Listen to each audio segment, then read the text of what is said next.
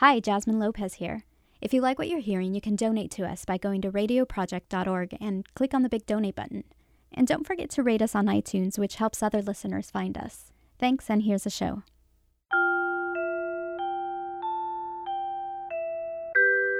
Who is Charles Koch? Who are the members of The Network, a semi secret group assembled by the Koch brothers? A lot of our donors don't want to take the kind of abuse that, that I do. They don't want these attacks, they don't want the death threats. So they aren't going to participate if they have to have their names associated with it. How are the super rich's priorities transforming American society? Journalist Jane Mayer spent several years searching for some of those answers. Her new book is titled Dark Money The Hidden History of the Billionaires Behind the Rise of the Radical Right. So they basically looked at all the widgets of American policy and politics and started to create a machine that would suit their purposes. This week on Making Contact, Jane Mayer is interviewed by Atlantic Magazine editor in chief James Bennet at Politics and Prose bookstore in Washington, D.C. I thought, um, Jane, a starting point might be I was kind of thinking people coming cold to this book might think it's mostly about the moment we find ourselves at now and the relatively recent history um, since Citizens United of money and politics. But in fact, um, the subtitle is A Hidden History, and it's a much richer story than that. Your field of vision is much deeper than that. It's a story of how a group of interests came together um, and really did methodically and systematically plan to shift the playing field of American politics over the course of a long period of time. Anybody who thinks that American business has only very short time horizons and only thinks about the next quarter will find themselves reassured by this book. Um, because because they, they play a it's pl- played a very long game. But um, and maybe the place to start is with the Lewis Powell memo in 1971 and the reaction that was taking place really in that community to what were seen as the excesses really of the 60s and the direction of the country. Um, yes, I remember when I told my editor, you know, I really think this is a hidden history. He said, That's it. We're going to call the title The Hidden History. And it is, in some ways, it's not surprising that it's the decades that. Um, you know, that go back to when I came to Washington. It starts a little bit earlier um, to work for the Wall Street Journal covering Reagan. But in the 70s, there was actually a brewing counter establishment movement that was very intense and not visible, I think, to most people following politics. And as you say, in 1971, Lewis Powell, the future Supreme Court Justice, gave voice to this movement in a memo that he wrote, and it described what he thought was a cataclysmic turn of events. He was a, a, lawyer for big tobacco companies, and he thought corporate America was under assault and America was taking a wrong direction. And he said, The enemy is not the kids out in the streets who are in the anti war movement, it's not the hippies or the yippies. The enemy are the professors, they are the preachers in the pulpits, they're the judges on the benches, they're the scientists, and they're the public opinion makers. It's the opinion elite that we have to change. And we're not going to be able to change America's opinion until we change these people's opinions. And we're not going to change them, so we'll have to create our own. To, and when he was speaking about this, he wrote a memo that became public accidentally, but he'd already joined a tiny little cell group, which was a private social club with Richard Mellon Scaife. Um, Scaife was the heir to the Gulf oil fortune. He was worth just unfathomable hundreds of millions of dollars during that point. He had a very strange upbringing, which is described in this book, and I love the families in this book. He had come into all this money and he didn't really know what to do with it. And meanwhile, his friend Powell had a lot of ideas about what needed to be done, but no money to do anything with it.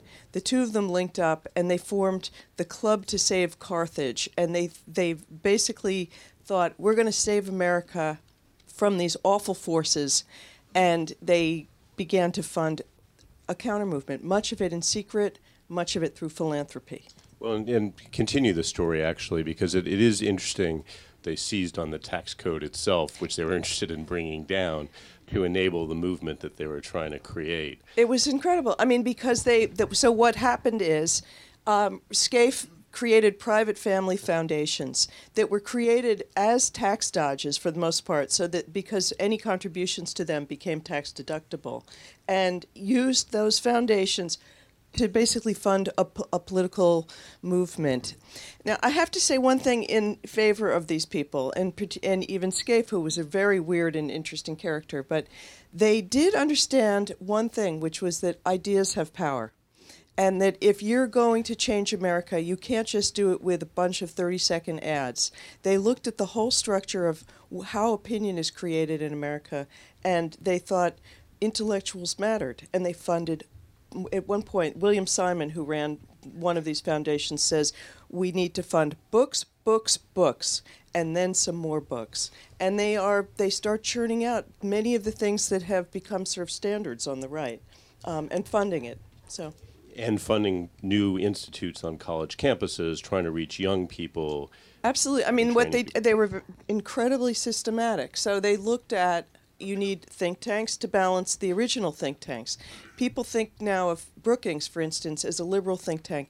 It wasn't founded as a liberal think tank. It was founded to be bipartisan and to promote social sciences, but they came in with a very specific political agenda and said, we're going to have our own version, and it's going to come push our own answers to questions. So they came up with, well, AEI was already there, but the Heritage Foundation, the Cato Institute becomes the Koch's particular one for libertarians, and then um, judges, the Federalist Society becomes funded. They want to train their own judges, and they talk about, uh, there's one man who's really important named Joyce who says kids in school, they're like bottles of wine. They're not worth much when they're new, but as they age, they get more valuable. And we're going to push them up through the system and get a credential them, and they will grow, and the movement will keep moving on and up. So the, then I tell the story about the Olin Foundation, another one of these families. They realized they couldn't just break into the universities, which were not right wing conservative institutions and they would reject something that was too overt, like an organ transplant. And so instead, they developed something they called the beachhead theory, where you would look for one slightly conservative professor and start working with him or her and fund that person, grow the program around them, and then keep funding it from the inside. And small colleges were not prestigious, and it wouldn't really matter if they put money into those, so they aimed for the Ivy Leagues. And um, Olin, you will notice if you are in an Ivy League school at any point, there are Olin chairs everywhere. Um, I'd love to hear you talk a little more about the actual ide- ideology. They were out to win a battle of ideas, really, with ideas that were not remotely in the American mainstream when they started. So their ambitions were really high. And maybe you could talk about it with reference. It is this. The book is written in part through the story of several remarkable families but maybe with reference to the Koch family, where their ideas came well, the from Kochs, and what they were. Right. So the Kochs are really a, a, an amazing story to their own, their of their own. And Koch Industries, now that everybody's familiar with it, it used to be quite a secret company, but it's a huge private American company, the second largest private company in America, and it's selling products that everybody, I'm sure, in this room uses: Lycra, Stainmaster carpet, Dixie cups, Vanity Fair napkins, you name it. It's it's everywhere. And yet the family that founded it were so deeply far right that they were almost off the you know the cliff in America. So you've got the father, Fred Koch, who um, was a very bright man who figured out a way to refine oil in a better way than others had. But he couldn't do it in America because the major oil companies were keeping him out. So he first went to Russia, Soviet Union, and he built the oil refineries for Stalin. Then, having done that, he went to Germany, where in 1934 and 1935 he designed and helped build the third largest refinery for Hitler. And it was a refinery that could refine high octane fuel, key to the German Air Force, the Luftwaffe. And um, these experiences, apparently, when he came back to Wichita, Kansas, where he was living, he brought back a lot of guilt particularly about Stalin. And so he became one of the founding members of the John Birch Society, just virulently anti-communist. He thought there were Hadn't, he actually had some friends who'd been who'd been killed by Stalin. He some some engineers he knew, and so what was interesting to me was he took some of that anti-communist fervor and applied it in some ways to the state in America, and he saw anything that reeked of big government as you know the beginning of Stalinism back in the U.S. And the boys who we think of as the Koch brothers were raised in this atmosphere of complete suspicion and and you know opposition to the United States government doing you know interfering in any way. They looked at taxes as theft. They regarded government regulations on business as um, inappropriate and illegal. And um, Charles actually became trustee at a school called the Freedom School that was so anti government, the FBI was looking at it as an anarchist threat. And he appears, I found this old newspaper story in the New York Times. Charles appears at the story about the Freedom School where they're talking about scrapping the Constitution because um, they don't think there should be a provision for taxes. This is the mindset from which this movement begins. You're listening to Making Contact. Because of generous support from listeners like you, this show is distributed for free to radio stations in the US, Canada, Australia, and South Africa.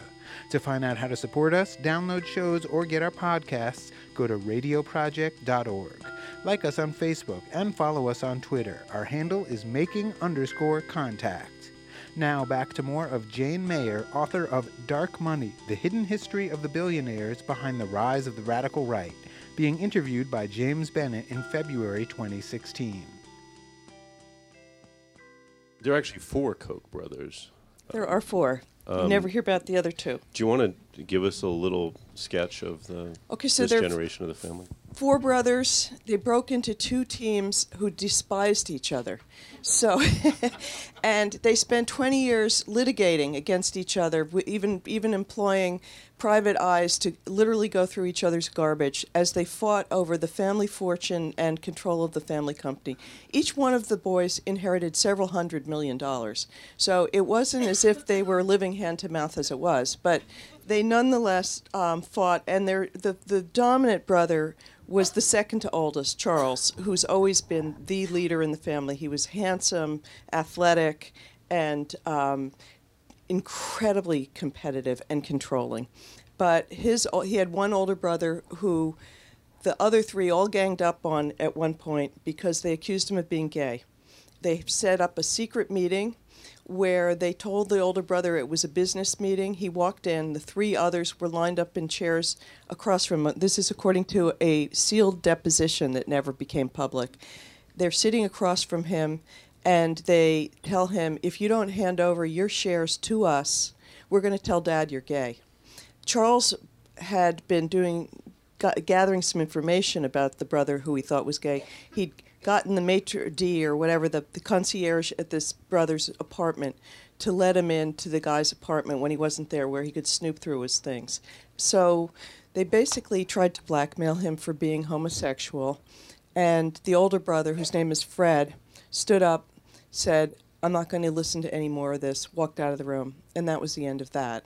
But it was um, indicative, I think, of the amount of sort of ruthless competition in the family.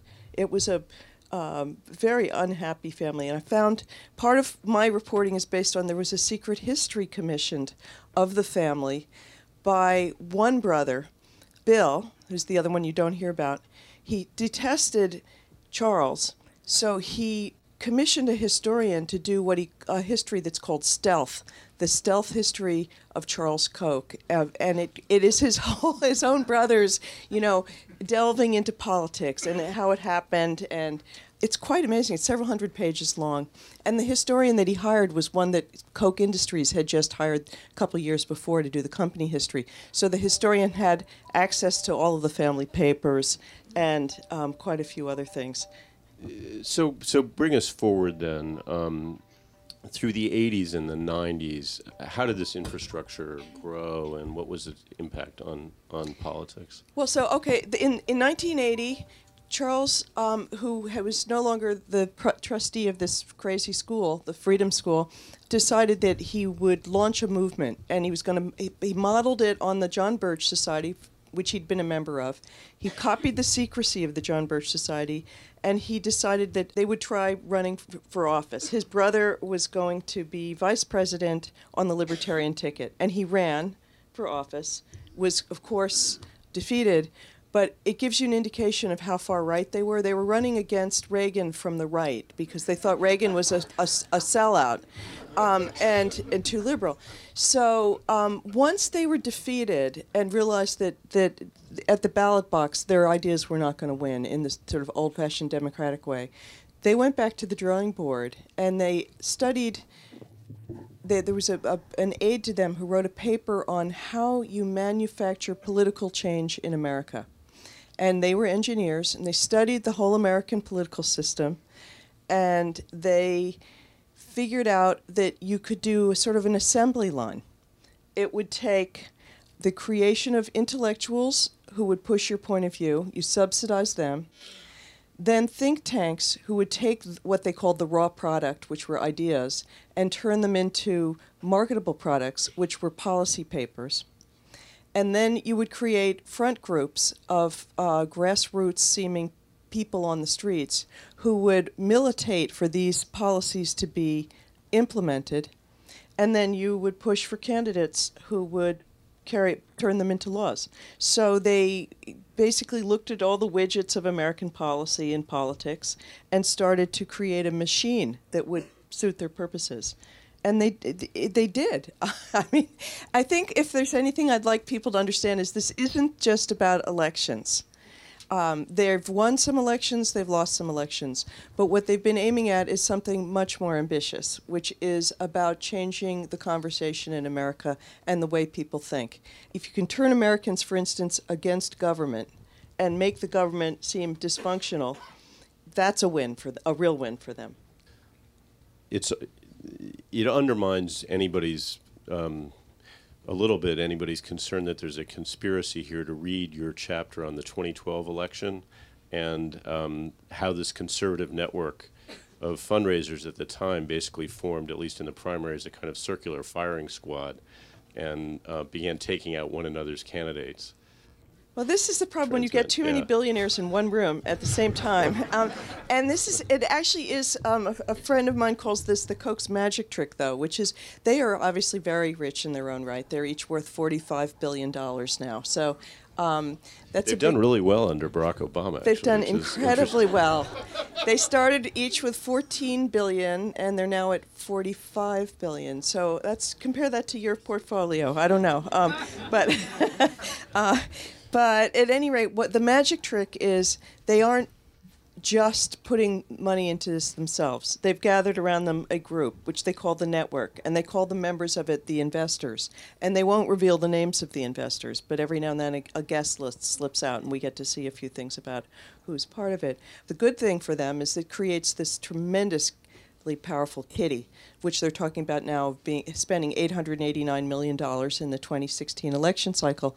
That's the upside. The downside is not all the investors agree the glue that holds everything together is they want to keep their taxes down and keep the regulations off their businesses and they're all anti-labor but they but organized labor but other than that you know they disagree on things like foreign policy neoconservatives versus libertarians um, and and plenty of other things and so they wind up kind of uh, canceling each other out a little bit in 2012 You mentioned they're being anti-labor. I mean, from their perspective, there is an entire infrastructure on the other side, right? That they're that And they labor is what they mostly- and, and attack. It's it's the, it's the unions. It is the liberal professors entrenched in college campuses. There's the intellectual infrastructure that did predate them, and then there are the liberal billionaires on the other side as well, right? Right. now. There's the there's you can't talk about this subject without somebody saying in about the first sentence George Soros, George Soros. Yeah. Um, and I you know who I also wrote about to be fair, I when in 2004 he was pouring money into politics in a big way, I I profiled him as well. Um, you know what you get though, that it's interesting even rather than canceling each other out completely, there've been a lot of studies that show that very wealthy people have different interests from people who don't have any money. And even, I mean, I was thinking George Soros, when I profiled him, he's not a big fan of organized labor. And none of these, uh, none of them that I know, or very few of them, are really pushing to, to raise taxes on capital gains, for instance. But I, I would also say, I would just say the book is called Dark Money, and it focuses mostly on secret funding. And in the dark money department in 2014, 80% of it was on the right and 20% of it was on the liberal side. So there's an urge among journalists to try to say, on the one hand, on the other hand, so that nobody attacks you. But truthfully, it's misleading to say they're exactly alike because they're not. Let's go to you guys. May I ask you to please ask your question in the form of a question and preserve as much time for Jane to give her answers so we can get through as many questions as possible. Please go ahead. Okay, so I was born in 1947. I graduated from college in 1969. I watched as this transformation happened. Um, you haven't mentioned race. That was one way that the Republicans and the conservative Republicans were able to swing the South, for instance. These billionaires, did they worry about race, or was that something that was introduced by the politicians Well- looking for votes in the South? the, the father Koch, Fred, wrote a pamphlet in which he talked about how welfare is a plot to bring blacks into the cities where they will take on the white people. Um, he was in the John Birch Society, which of course tried to impeach Earl Warren for True. Uh, Brown. Brown versus the Board of Education. So there is a certainly a racial element, and the thing that changed a lot for the Koch's network was Obama's election. There had been a lot of interest, you know, some interest in libertarianism and, and the far right before Obama was elected. After he was elected, this group was mobbed with people who wanted to join up. There was so much more fear. And I don't know if it's racial, but um, you can just see that they and their organization, their other donors, had put tons of money into Mitt Romney, and they were shocked when he didn't win. Uh, they thought up until the day, into the afternoon of the election, that they were going to win. And so they are very smart about trying to learn from failure. And they went back and they did a lot of research. They did a huge amount of focus grouping and went through 170,000 polls. And they came to the conclusion that if they want to win over the middle of America, they already have the right, and they're never going to get the left. But if they want that middle third, as they call it, they've got to be seen to be compassionate because people they discovered thought that they were greedy. And so, seriously, the reason I know this is there's a tape that leaked out of a conversation where they're talking about all of this, and it's it, it, it you couldn't really make it up, um, and and so they discuss what they need to do, and one of the things they talk about is how they need to form improbable alliances with people they wouldn't be expected. They then give a lot of money to the United Negro College Fund. They step up this role in criminal justice where they start not just pushing for white collar reform, but for indigent defense, things that are really issues for, for poorer Americans. And they start describing their libertarian philosophy in completely new terms. And the, what they've done is they've done research that shows them if you call it a movement for well being, people f- will feel more kindly towards it. So Charles Koch started something called the Wellbeing Institute, and he has started having seminars on the subject of well-being. And in the end of the day, usually there's someone on a panel who says, "Well, free enterprise is what makes me feel good," and so, so. And so, but it is, it's a big, it is a big charm offensive. I was interviewing them about it. They're spending 15 million on corporate advertising for the first time. So, Uh, do the Koch brothers have money in the militia movement? I, I don't know that they have any money in the militia movement, but Americans for Prosperity, which is the Koch's major political sort of grassroots group right now, has been pushing, helping some of the sagebrush rebellion that is um, to try to get public lands out of the hands of the government. So, I mean, that's th- maybe the closest you can see to sort of um, crossing over to that kind of radical rural movement. I mean, again, there are unusual aspects to them as libertarians. They're pretty anti military. They don't like spending money on the military, it's expensive. And there's an old saying among libertarians that war is the health of the state. They think it builds up the government.